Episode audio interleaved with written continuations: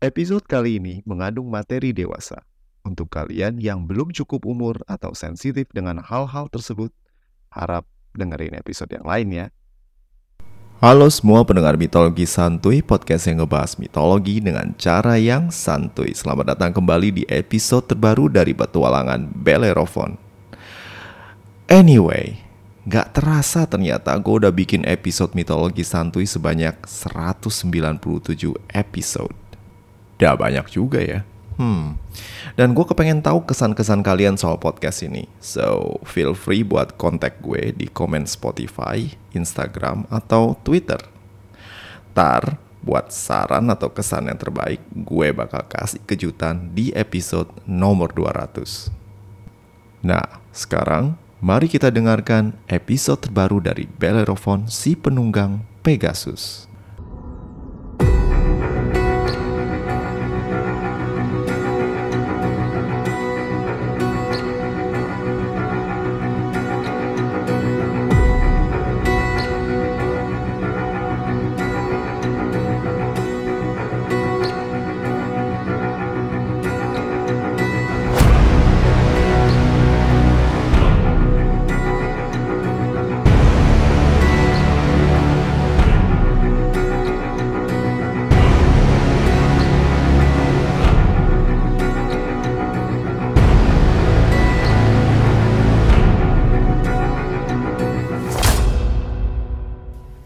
Diberkahi birunya lautan dengan pasir putih cemerlang dan pegunungan hijau yang meliuk-liuk berakhir di lembah yang subur.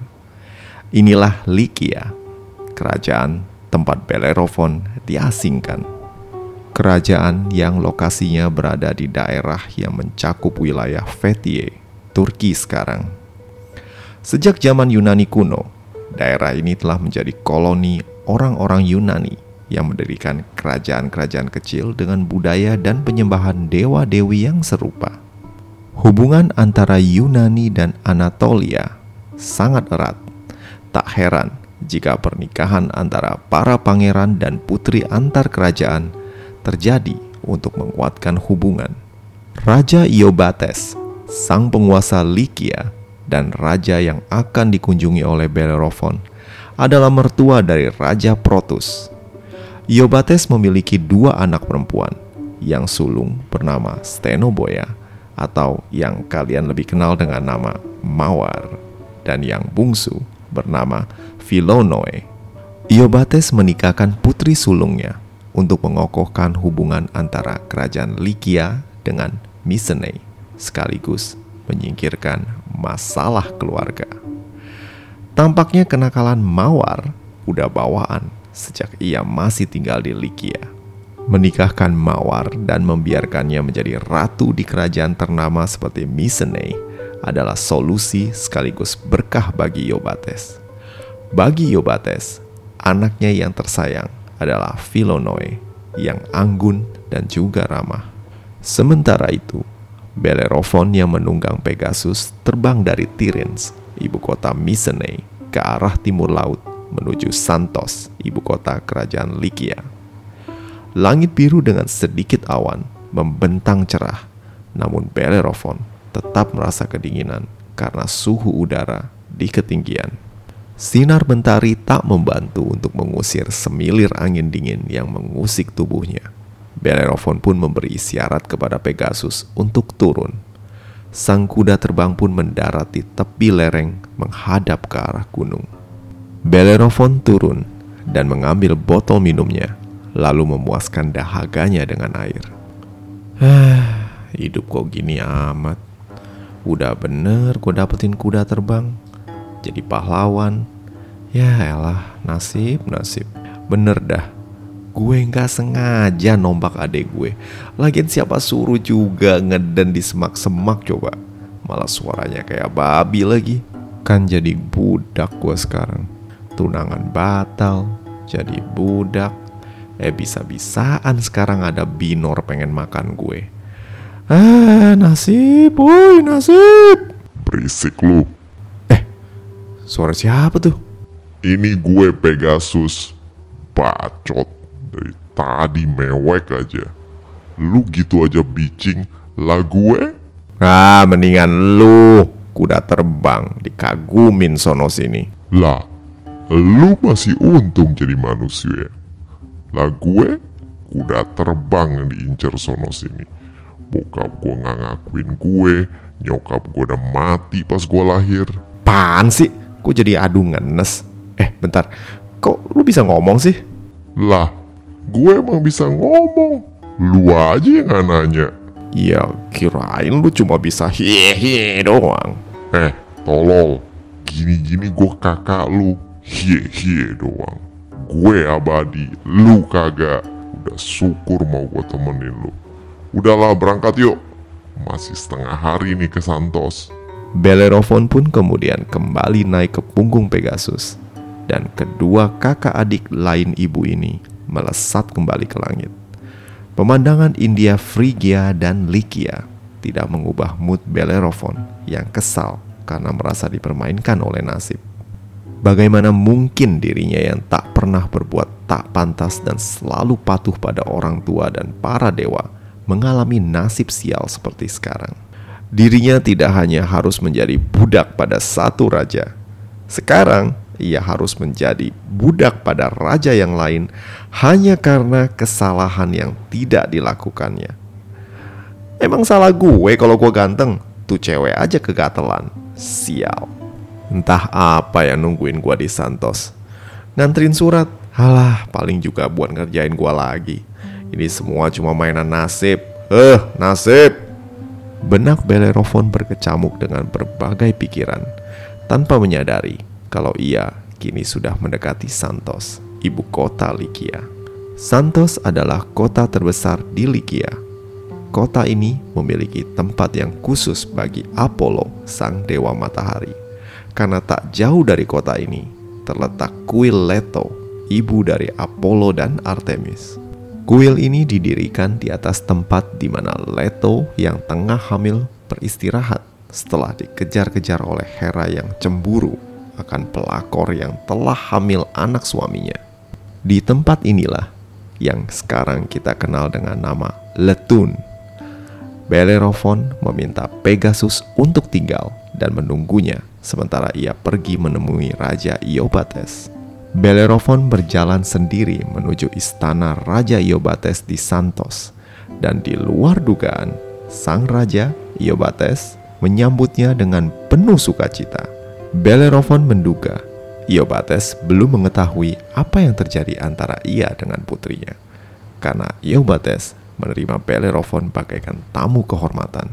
Seperti kebiasaan para raja yang menerima tamu, pesta meriah diadakan untuk Bellerophon. Kambing, babi, ayam, burung merak, kecoa goreng, apa pun tersedia untuk tamu yang disebut oleh Iobates sebagai Pangeran Korintus termulia, penunggang kuda terbang abadi, dan pembasmi monster.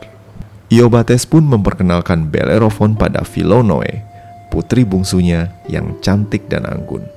Bellerophon yang tampan dengan mudah membuat Philonoe tertarik. Namun belajar dari pengalaman, Bellerophon menghindari berada satu kamar dengan Philonoe. Gak lucu kan kalau kena masalah yang sama dengan dua kakak dan adik. Kelakuan Bellerophon yang santun membuat Iobates semakin yakin kalau Bellerophon adalah pria yang baik. Hanya sial aja.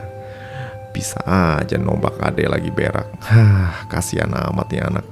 Bellerophon sadar bahwa cepat atau lambat Iobates akan mengetahui skandal yang melibatkan dirinya dengan putrinya. So, sebelum diperlakukan kasar dan dibudakin, let's enjoy the party. Tujuh hari, tujuh malam, Bellerophon dijamu Iobates dengan penuh keramahan anggur dan daging. Sampai akhirnya Bellerophon pun jenuh dan menyampaikan tujuan kedatangannya. Surat, ya, sebuah surat bersegel titipan dari Raja Protus, menantu Iobates. Protus menerima surat tersebut, tapi menyimpannya dan memilih melanjutkan pesta mabok-mabokannya lagi dengan Bellerophon. Sang raja tampaknya sudah lama tak menjamu tamu, apalagi tamunya kali ini adalah selebriti kenamaan saat itu, sang penunggang kuda terbang. Bellerophon menikmati pestanya dengan harap-harap cemas, mengetahui bahwa tak mungkin Protus menulis berita baik di surat itu. Dan tibalah saat di mana sang raja akhirnya membuka segel dan membaca isi surat dari menantunya tersebut. Orang yang membawa surat ini berniat memperkosa putrimu. Iobates yang masih hangover hampir tak percaya dengan apa yang dibacanya sampai ia membelalakan mata dan berusaha membaca ulang berkali-kali. Be Bellerophon, pahlawan santun yang jago minum tapi santun dan gak berani adu mata sama anak gue itu nyaris perkosa putri sulung gue. Kurang ajar bajingan pak boy. Gue bye-byein ternyata dia penjahat kelamin. Dan akhirnya Yobates pun mengerti apa tujuan Protus mengutus Bellerophon ke istananya. Protus berusaha menyingkirkan Bellerophon yang telah berbuat skandal dengan istrinya, Stenoboya alias Mawar yang juga adalah putri dari Iobates. Iobates pun merenung, kenapa Protus harus meminjam tangannya untuk menyingkirkan si penjahat kelamin? Dia kan bisa langsung membunuhnya. Ah, Senia, hukum Senia. Tidak mungkin membunuh tamu. Zeus bisa murka. Ah, sial. Dia juga tamu gue sekarang. Gimana caranya bikin dia mokat tanpa melanggar Senia? Ah, sialan kerjaan baru lagi buat gue. Yobates berpikir keras dan tak lama kemudian seorang prajurit datang dan mengetuk pintu kamarnya. Yang mulia, Patara diserang Kimera, terbakar hebat dan pasukan kita kocar kacir tak sanggup menghadapi monster ganas itu yang mulia. Ah sialan, masalah datang silih berganti. Eh, bentar, tunggu. Mungkin ini solusinya. Prajurit, minta Jenderal Likus untuk mengatur evakuasi penduduk dan sekalian panggil Bellerophon kemari. Sang prajurit pun berlari dan menyampaikan instruksi sang raja. Bellerophon yang baru selesai berlatih di gimnasium langsung bergegas menemui Iobates di balairung istananya. Sang raja terlihat berbeda. Keramahannya yang biasa telah terganti dengan aura serius dan suram. Ah, sang raja telah membaca surat dari menantunya. Oke, okay, good time is over now.